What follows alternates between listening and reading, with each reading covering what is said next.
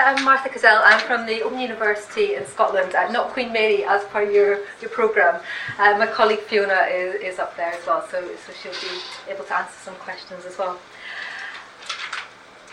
So the presentation today is a bit of a whistle-stop tour. We've been working on Third Sector Internship Scotland for the last 3 years, and we've got an awful lot of material that's coming out from it. So I just wanted to highlight some of the key areas of work that we've been doing, and then we can pick up on anything that's of particular interest in the discussion after. But I'll try and address some of the issues which have come out in the first session, because I think some of the work we've been doing is an interesting contrast to some of the things that were talked about in the morning session. So just a brief outline, a bit of context, focus a little bit on the practice that we've been doing and some of the emerging themes and learning from the research and analysis we've been working on and that's continuing.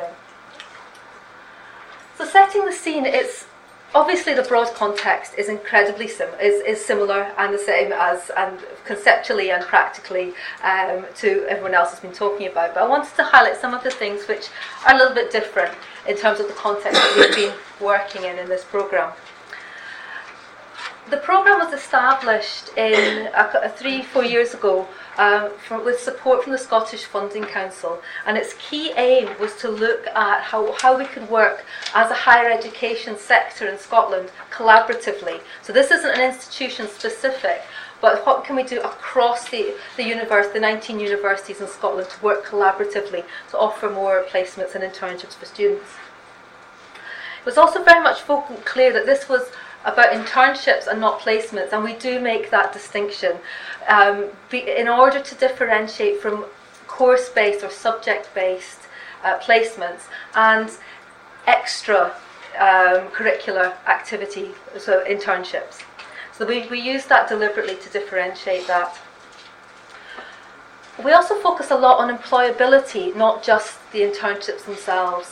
And you'll see when we come on to talk about the numbers that we've been working with, we cannot offer everyone who wants one a third sector internship, but we can help support people at wherever they are in that spectrum of employability needs to help develop and improve their skills and experience. So it's about looking at that spectrum as well as the people who actually achieve internships in the end. And employer engagement has been an absolutely critical part of what we're doing. Partly in terms of engaging with employers to offer internships, but also to look at the support that employers need in order to be able to offer students a meaningful experience. And there's quite often the emphasis is on what the student going to get out of it. We've very much been focusing on what do our employers need in order to be able to support students, and we'll talk about that a little bit further as we go on. So it's a collaboration between Scottish universities and the third sector, funded by the Higher Education Funding Council in Scotland, and engaging with a range of third sector organisations.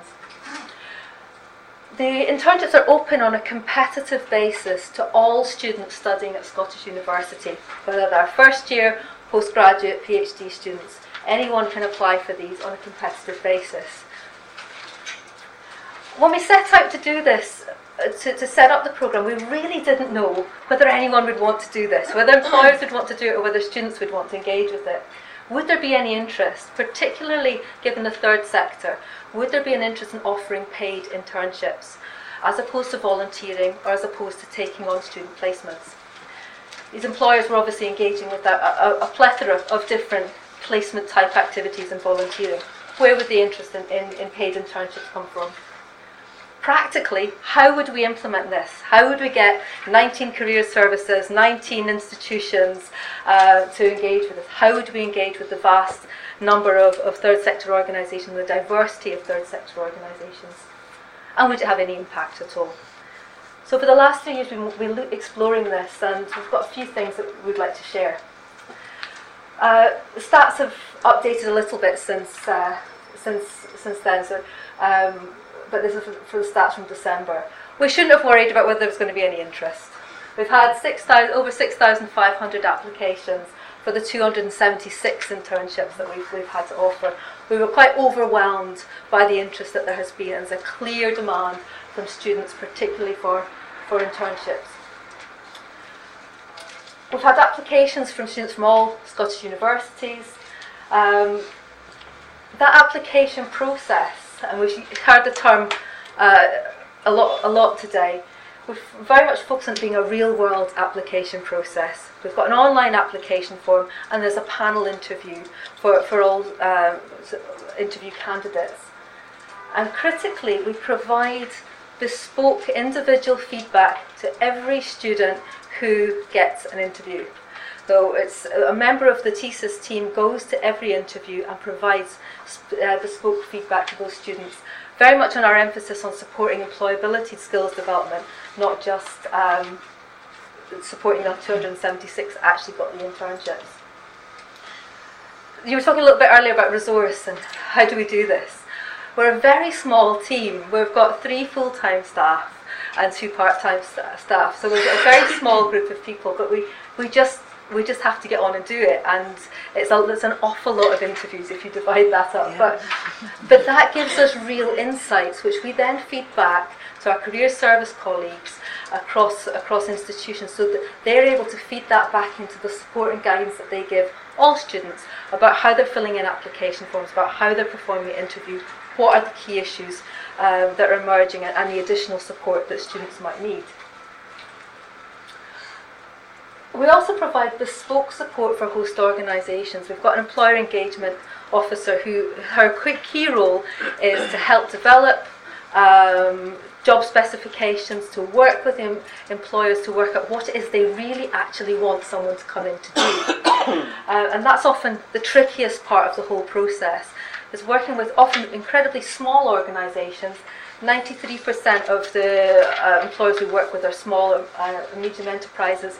Over 55% are micro-organisations. In some cases, the intern is the first employee that they've actually had. They're very small organisations. So we've been working to support them to have the confidence to take on a student. It's not just a straightforward process for them. The question about how long these internships are and how you fit them, we're talking about the one-year placement. Our placements have been, our internships have been of varying forms. The majority of them have either been part-time or a mixture of part-time and full-time around university holidays and students' work commitments on the one hand. On the other hand, around the employer's needs. For the small organisation to have someone in 5 days a week might be impossible if you don't have enough desks, or if your staff are only working part-time. So it's about making sure we're flexible enough to meet employer needs and to meet the student needs. I've also been, alongside this, been looking at the research around this, and we've got quite a unique data set there of, you know, the vast number of applications there has given us a real rich source of data to begin to unpack who's successful, to look at the qualitative issues around application content and so on. So there's a real richness to the material that we've been gathering. So what does it actually mean in terms of the content of the internships? Had a real diversity of organisations and locations.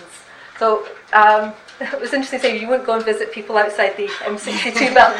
We've been to Orkney, we've been to the Western Isles, we've been to all of these places. Yes, we've made some use of Skype for interviews, which has been very interesting.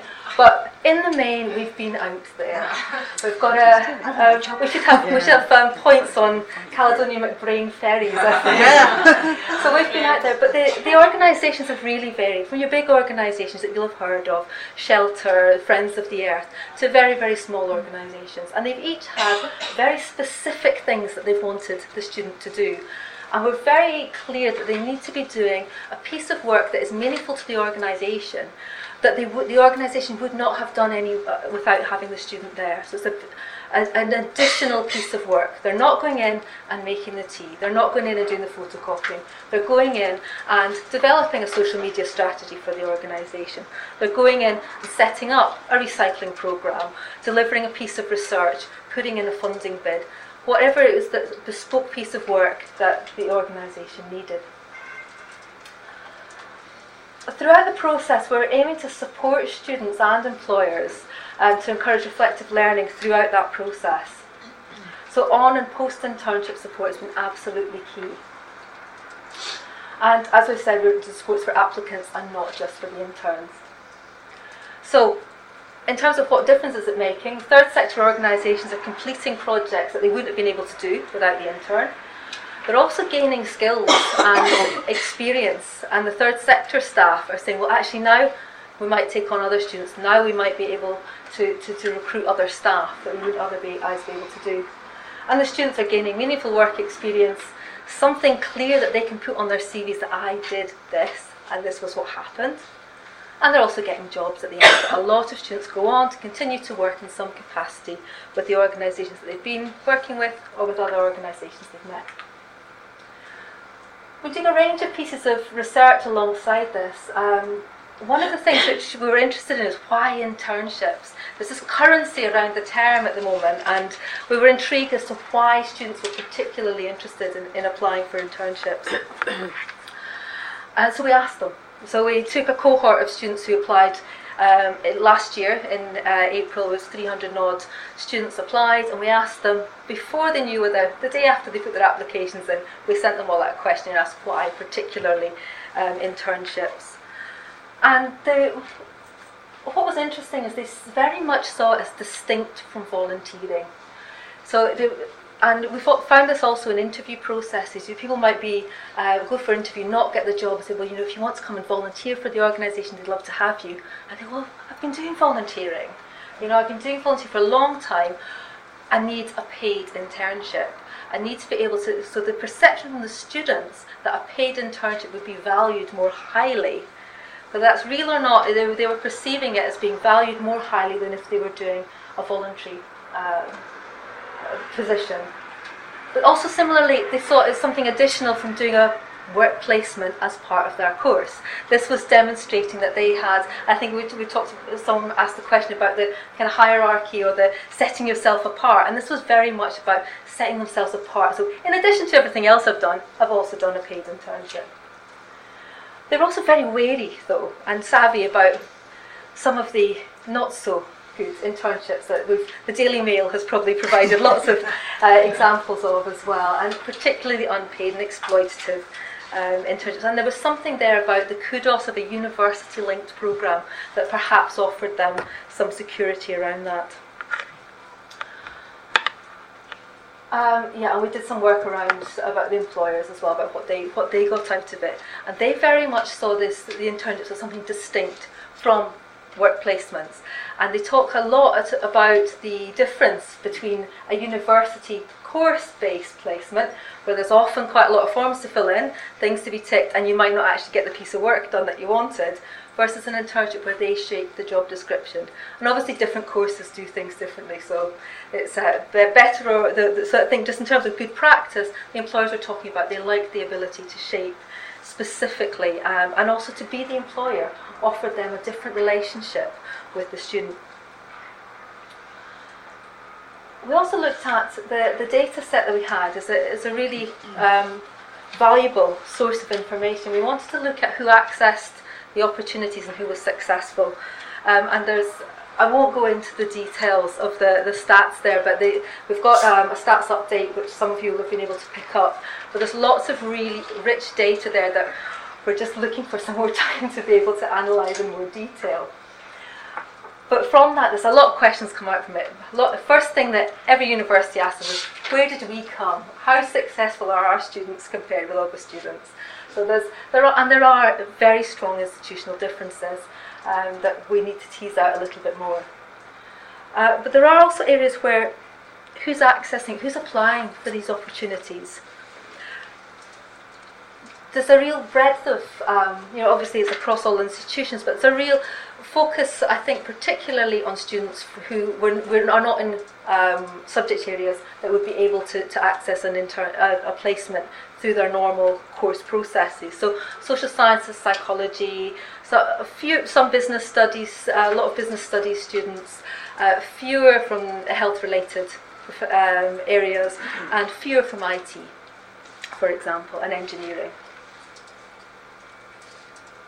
So there's patterns emerging there in terms of success and access. So there are issues which we want to pick up as we go forward with this around disability.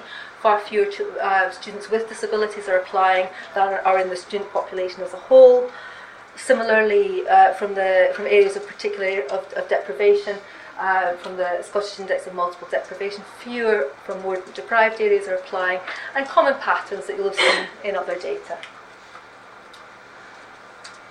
So yeah, I'd just like to highlight then, if you want to look at that, at the stats and the material, it's there and collated up to December. So do have a look, and if there's any particular questions you've got on the data and the emerging themes from that, very happy to talk about that.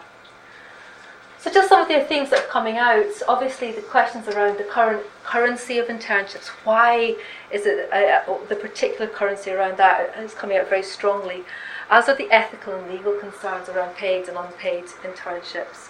And I think adds that, given it's the third sector, is the relative or the distinctions between volunteering and paid internships, and how that can be engaged with and used by different students. I think questions for access and success really bring us back, remind us of the need to look at the spectrum of employability needs. Internships and placements are not the solution for all the employability concerns that we have in universities. They are they may be a catalyst to help explore to explore things for a broader range of students, but might be particularly beneficial to particular groups of students. And then, of course, the pedagogic challenges at the work-learning interface, discussions that we'll all be familiar with, but we've been exploring particularly around how do you recognise experience if it's not embedded in courses. We had hoped at the start of the programme, for example, that the higher education achievement records would have been more advanced in their use, but what can we do to help students utilise their skills and experience as they take it back to their courses? And critically, of course, making employer engagement meaningful, recognising that's a two-way process, that we need to support and engage with employers, as well as use them as a source of employment for the interns themselves. But also, what else can we do with that engagement? So you start by engaging with them in terms of providing an intern and working with them around an internship. But what else can you do with that? Can it lead to research opportunities? Can it lead to engagement with courses and so on? So there's a whole host of things that you can do to act as more of a hub between a particular sector and the universities. So I think that's probably where I want to end here. But as I say, there's a breadth of different things I've covered, and I'd be more than happy to pick up in more detail anything that's particularly sparks your imagination and interest. Thank you.